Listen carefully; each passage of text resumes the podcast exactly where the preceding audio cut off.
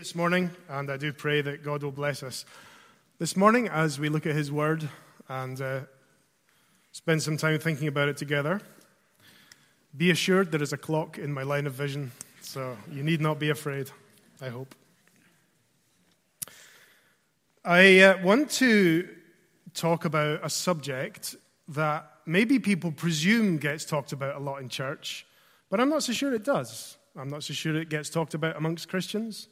And I don't know you, and I don't know this morning whether you're a believer or whether you're interested in Jesus and in the gospel. Um, but I want to talk about sin, what the Bible calls sin, or what you may call badness, what you may interpret as problem, the stuff that causes heartache, whatever. There are all kinds of ways in which uh, we do experience and talk about this. And that's what I want to say just by way of introduction, is I think that even this morning, if you're not a believer in the Lord Jesus Christ, and you wouldn't say that there is a God, maybe there is, you don't know, I think everybody believes in sin. We all do. We experience the effects of it. It breaks our hearts. We break other people's hearts. And we maybe call it by different things, but I think we all believe in sin. Now, I uh, have an illustration of that by way of introduction again. I was in a book group a little while ago with a different bunch of friends. Some of them were believers in Jesus, and some of them were not. So that made for very fascinating conversations. And one of the books that we read was called We Need to Talk About Kevin, made into a film a few years ago. You might have read it or seen the film. It's quite hard-hitting, because it's about, it's written from the point of view of a mother reflecting on her life, bringing up her son, who became, in an American context, a mass shooter.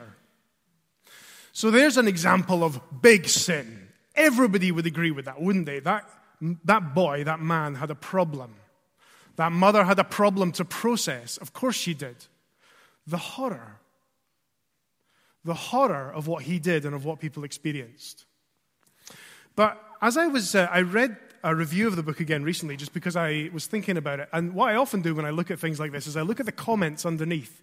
I'm fascinated by how people respond to books and reviews and everything like this. And here's one that I just want to share with you. I'm actually going to read a little bit of the comment because I think it illustrates my point. The people see sin, they feel it, they interact with it, and they perpetrate it, but they don't always know what to do with it. This lady, in a very reasonable way, says this.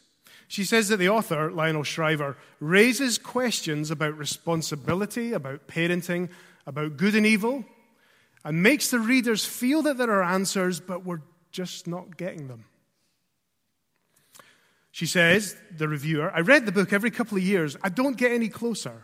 Sometimes I identify with the mother. Always I'm irritated by the father. Never do I find the linchpin where disaster could have been averted. Could the mother have done something differently to stop the son becoming who he became? Is he, and are we, purely the product of our environment, the circumstances that surround us and sometimes overwhelm us? Or is it also to do with our own personal responsibility? And she concludes, at the first reading, I was teaching disturbed and disturbing adolescents. Now I have a difficult teenage son. And she says there has to be a linchpin, doesn't there? There has to be something that's going on there in the human condition. Is it just random the way that we end up behaving the way that we do? Even rational people like ourselves, should we call ourselves rational people this morning, who know what we should do and shouldn't do, at times find ourselves doing what we know we shouldn't do. And if you read the Bible in the book of Romans, you'll find the Apostle Paul sympathizing with that very much. So I think we have a situation that everybody faces, whether we like to or not. And so the book is called We Need to Talk About Kevin, and I think we need to talk about sin. What I'm going to look at this morning is the, both of the passages that we read, but primarily basing this out of Genesis chapter three. And I want to look at the diagnosis that the Bible gives us and the diagnosis that maybe our society gives us. And then I want to look at the remedy that the Bible gives us, because there is one, and you have to know it. So the diagnosis, first of all, I think dysfunctionally in our society, and then the diagnosis that the Bible gives. One of the problems we face when we face threats is misdiagnosing the threat. Now, that's plainly obvious in our current circumstances. We all are aware of the potential threat from the coronavirus. Uh, the key thing with that is to have the right information and to respond appropriately. What the government and medical people don't want at the moment is for, on the one hand, complete complacency, and on the other hand, mass panic. That won't help. We might feel inclined to do either of them. You maybe find yourself somewhere in between. But either polarization won't help at all, will it? So when we are faced with different threats, we need an accurate diagnosis and we need to respond appropriately. I think the same is true in terms of behavior, right and wrong. I think if we misdiagnose the potential threat of what's wrong with our condition, namely sin, as the Bible says, that means we're actually in serious danger. So sin isn't something we can just kind of shrug off. You might feel like doing that this morning. I advise you not to do so. Here's why. Let me give you another illustration, again, from our society. I got a number of American friends. They like American football. They talk to me about it, and I kind of nod like I know what they're talking about, because I don't really. But there were quite a number of them, and a number of my American friends on Facebook particularly were commenting on the Super Bowl that just happened a month ago or whatever. And what they were mostly upset about, and they were upset, was the advert break. Because if you don't know, in the Super Bowl, where of course there's an advert break, there's also a performance from some musical genius or other. And this year, there was a musical performance from two very well-known, very famous, very well-regarded female pop singers, okay? And the the response to that performance was very interesting. A lot of people praised them. Here were two examples of strong women who are great performers, who had worked hard and they got to the top of their game. People celebrated for who they were. Fair enough. They're very, uh, very professional, no doubt, and they're very talented in their own way. But many people were absolutely outraged, and not just outraged, they were dismayed by their performance. Because their performance wasn't just them singing. Their performance was them singing, wearing very little, effectively pole dancing. Now, forgive me for mentioning that. But do you feel comfortable with that? In a family sporting environment where families were watching? Again, how do we process that? Is that, a, is that neutral? Would you be happy sitting there with your ten-year-old watching that? And the thing actually that made it worse for some of my friends, and uh, again when I saw it, was that in the second half of the show, who joined these women on stage but ten-year-old children to perform the last act? Now, the la- second act, I should say, was a bit more tame, but nevertheless, there were kids in the performance. And the whole thing caused a great uproar. And the point is that people don't know necessarily how to respond. Is this okay? Should we be outraged by this? The kids weren't actually in the worst part of the performance, so they weren't really affected by it, were they? When we move away, I believe, from the biblical clarity of how God would have us live, and I admit the Bible doesn't talk about Super Bowl halftime shows, but it definitely gives us principles for how we should live and how we should care for our children. When we move away from that clarity, then we enter a gray area that we're alone in. We have to, by our own determination, reason our way forward.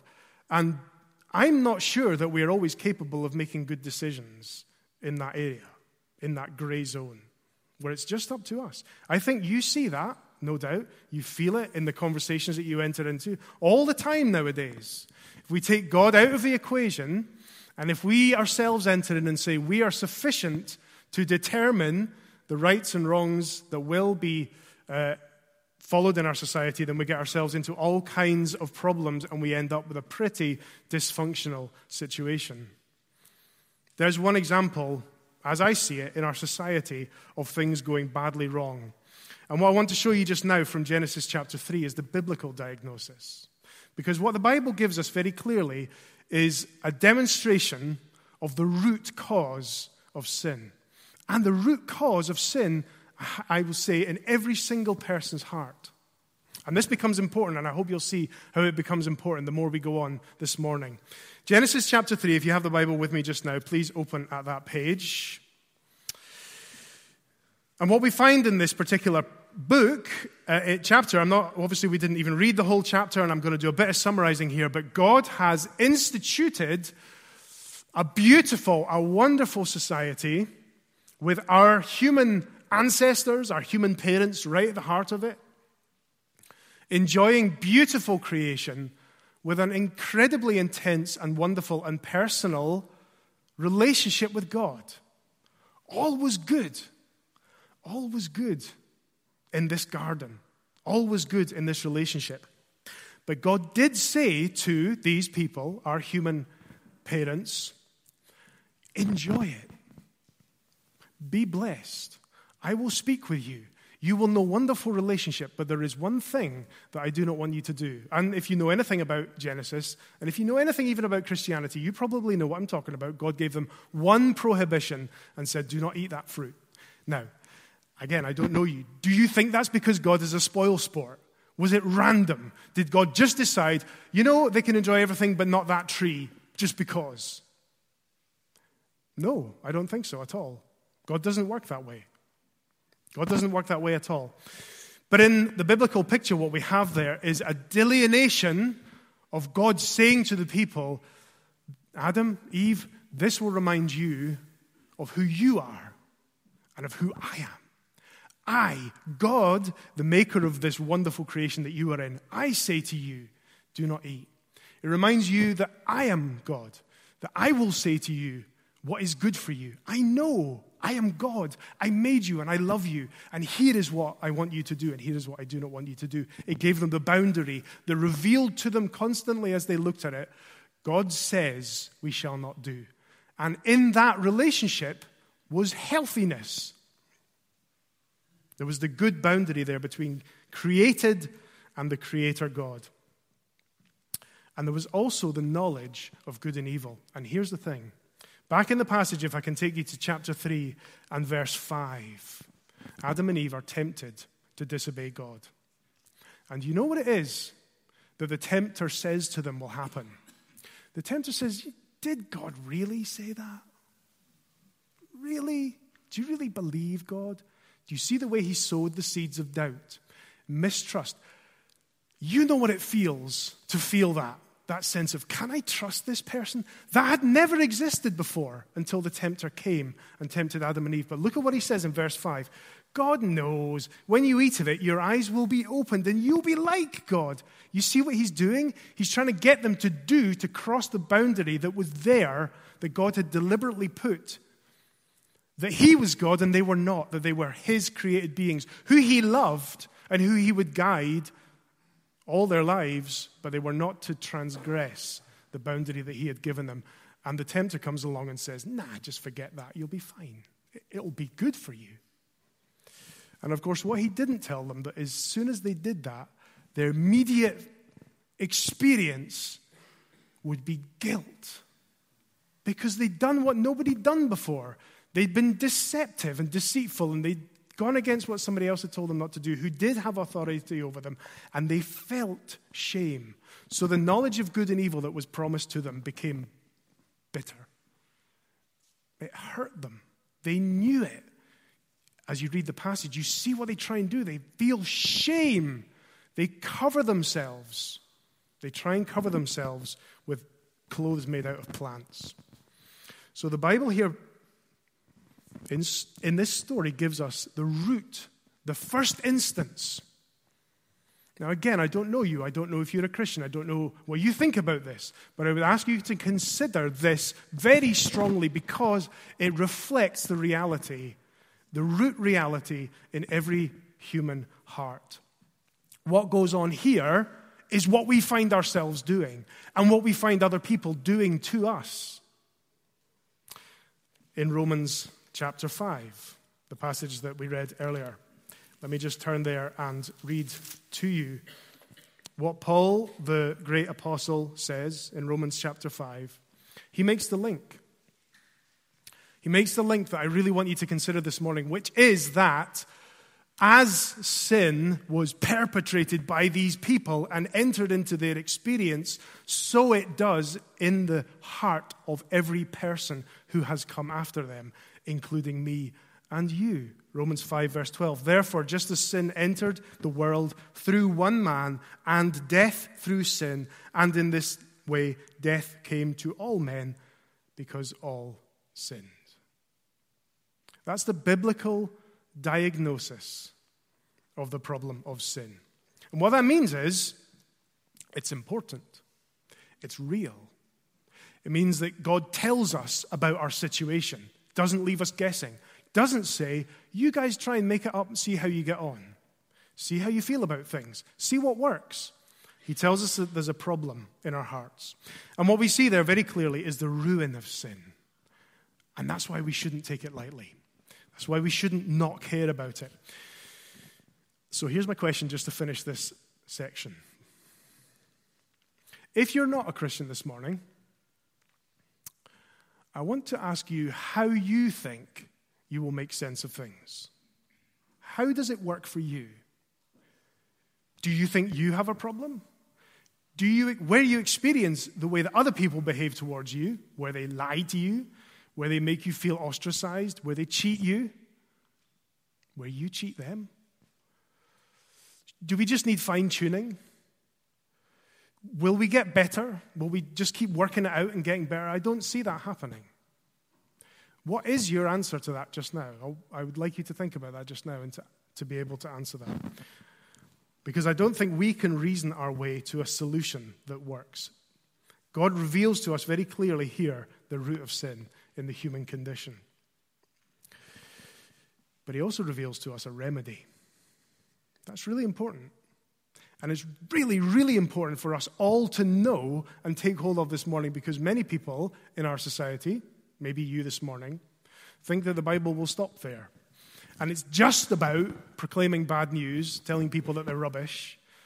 It's just about Christians thinking they're better than people and actually making it all about just moral performance.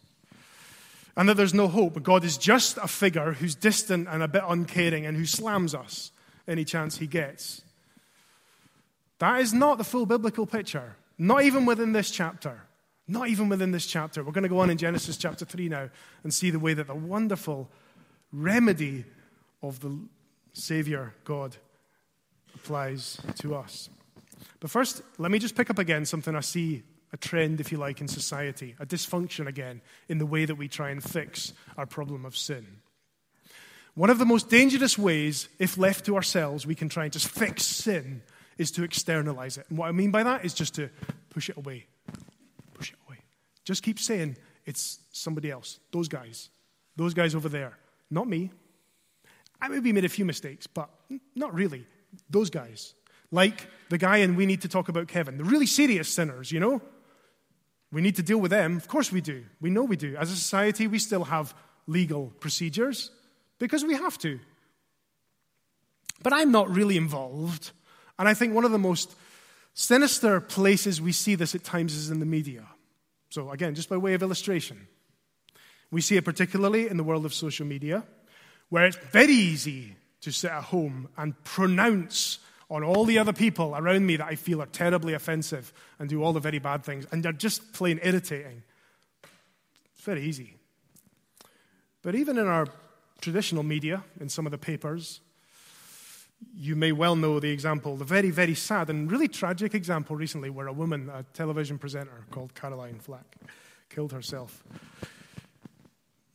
In many ways, because of her own experience of guilt, but also in terms of the way she was held out as a really, really bad person, as the she was the problem. And it became so easy for those in our media to look at her, somebody who may well have done wrong, she herself was on trial, but who would devote inches and inches of columns and papers to pulling apart her life and proclaiming how bad she was, and the amount of people who would write blog posts about her and who would troll her online, constantly telling her how evil she was. Again, she may well have done wrong, but all she heard and all she became consumed with was her problem, which was real, And she had no way to deal with that. And it was tragic. It's tragic. And she's not the only example, is it? But isn't it terrible when what our solution to badness or sin is, is just for people to start externalizing it and saying it's other people. Other people are the problem. So in our media, and I'm all for investigative journalism. I'm all for holding people accountable. There are many good things done by media. I'm not saying that at all. But where our media victimizes people and simply holds them out and flays them alive, and where social media simply permits people to be trolled and mercilessly character assassinated, there's no good there. She didn't have a good solution. I read one, one more final thing. A co-presenter of hers told tragically that when they used to present the T V show together, in the advert break, she would flip open her phone and start reading the online comments about her. And isn't that tragic? Because what that says, that as well as the sense of her own internal problems and her guilt and whatever else was going on, she was also compulsively attached to other people's opinions of her. Society judging her. And it told her over and over and over again, you are the problem. You are the problem. You are the problem. And so she felt shame and despair. Shame and despair. Shame and despair. What does the Bible say we should do with our sin? What does God say, the holy God who made us and who knows us? Well, it says, first of all, that God will expose sin. It doesn't say God says, it's fine, you're fine, I'll just pretend it didn't happen. Or, you know, you're really not so bad after all. That's not what God did in this passage. Adam and Eve, after they had sinned against God, felt great shame. You know, the tragedy of it is that when God came to the garden, what did they do? They hid from him. That had never happened before. They had a wonderful relationship with God, and here they are hiding from him because they can't bear to look him in the eyes, as it were. So the relationship is tarnished and broken. And God does come to them. And the passage that we read, the full passage from uh, verse fourteen onwards, is God cutting right to the heart of the issue and dealing with it. And because he is God and he has the right to judge, and he also has the morally perfect vision to make the right discernment, he makes appropriate judgment. So he says, verse fourteen, to the serpent, because you have done this, cursed are you. He says, Uh, to the woman, verse sixteen, to the woman, and he gives his judgment on her. To the, Adam in verse seventeen, because you listened to your wife and ate from the tree. God holds them accountable. So he says to people, face up to who you are. Look within your heart. Be real with yourself. Don't try and pretend there's nothing going on there. Don't try and say it's just everybody else's fault, because that's not honest. If you look at yourself, it's just not honest. It won't satisfy you either, because it's just not real. But then he does something absolutely astonishing. You remember that Adam and Eve's reaction had been to make for themselves garments of plants to try and cover their shame, because in their new state, which had been promised to them by the tempter, which would enlighten them to good and evil, they actually realized how awful it was to know evil and to feel shame. I want to take you down to verse twenty and twenty-one. Because in verse twenty, we get hope. Even after the judgments of God, we read that Adam named his wife Eve because she would become the mother of all the living. Now, wasn't the penalty for sin death?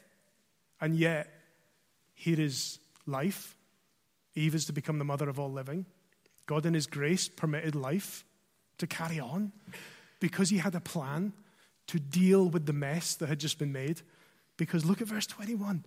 And then look at what God does. He made garments of skin for Adam and his wife, and he clothed them.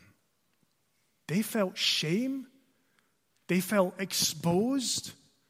He protected them. The word there for the, the garment, the covering that he gives them, is a substantial garment. It's like the robe that would have been given uh, to Joseph. A, a full-on a, a covering. It would do a proper job. It protected them, even from the elements.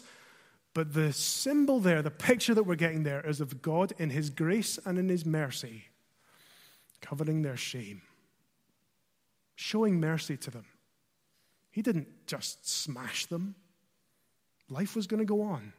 He was still there with them. He covers them.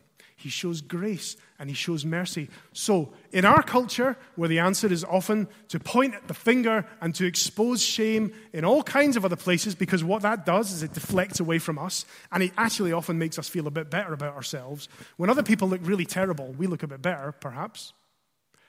God, who is holy and perfectly righteous, who made this wonderful creation and these wonderful people, the pinnacle of his creation, and saw this brokenness happen because of their disobedience, in his grace and in his mercy provides a solution which points forward for years later for the plan that he, even at this point, knew he was going to bring into fulfillment, that a Savior was going to come who would provide full satisfaction for the problem that we face. And that, of course, is the Lord Jesus Christ, who came, the Son of God, who came to do what? Let me just take a minute to say, what did Jesus do?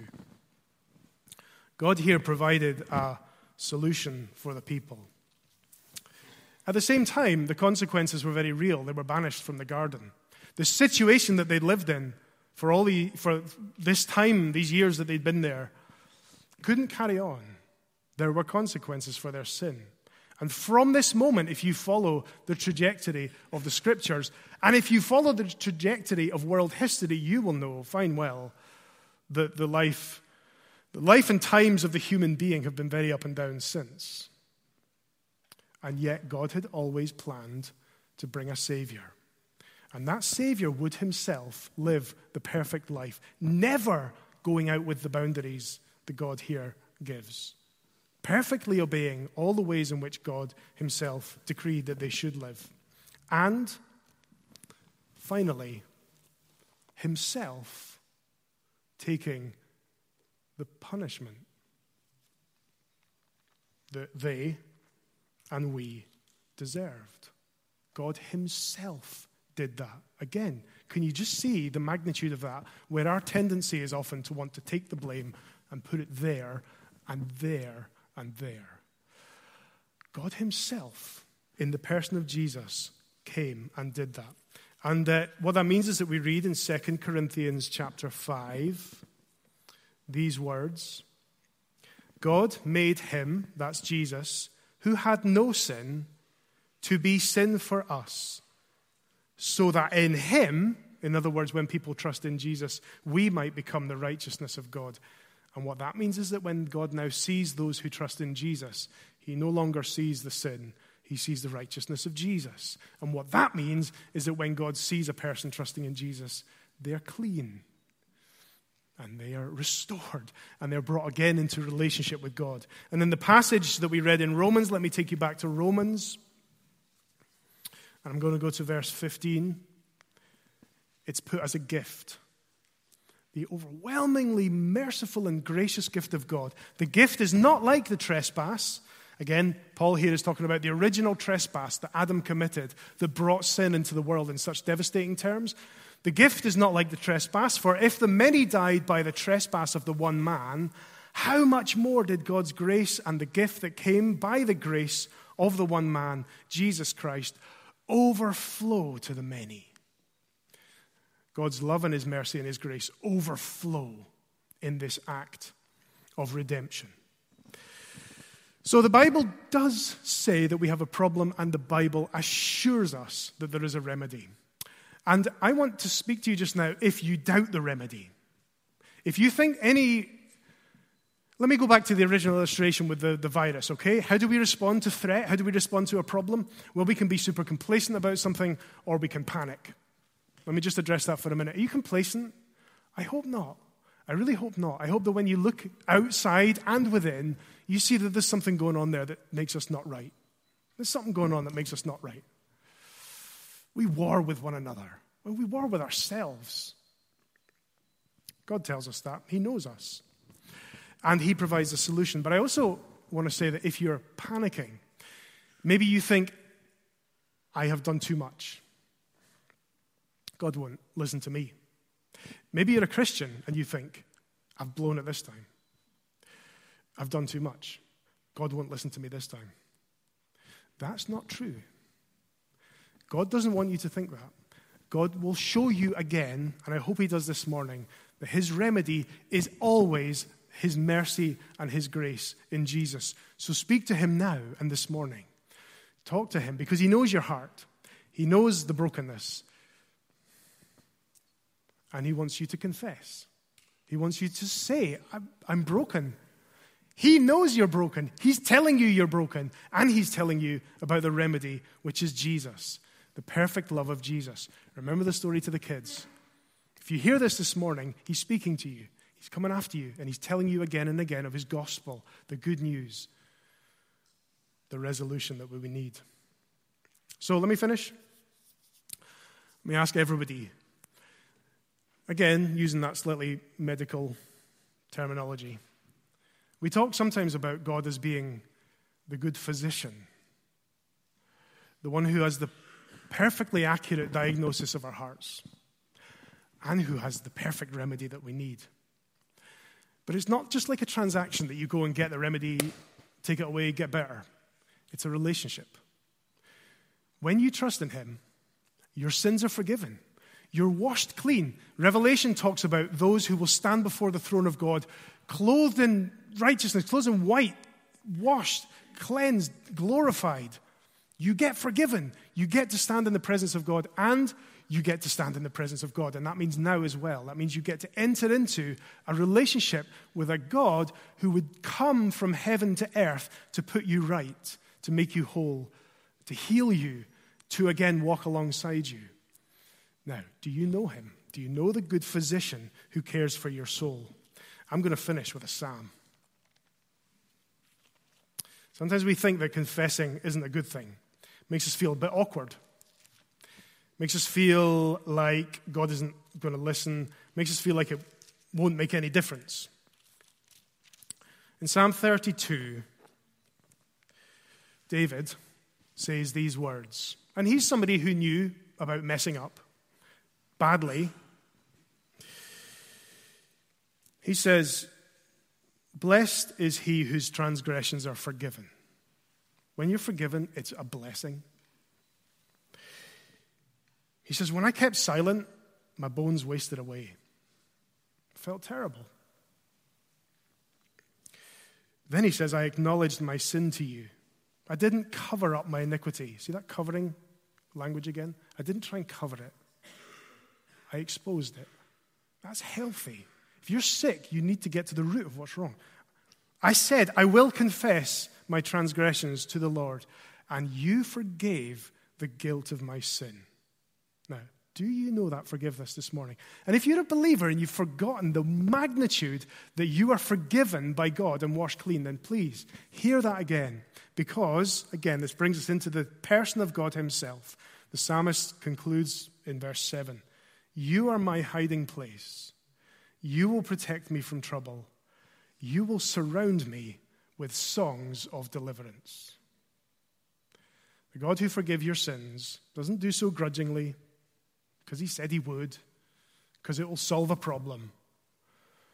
He loves to forgive and to call you home into his family, and he will surround you with songs or shouts of deliverance.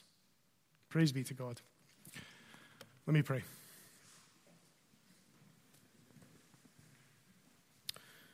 Lord, we do ask for your grace and your mercy and your wisdom.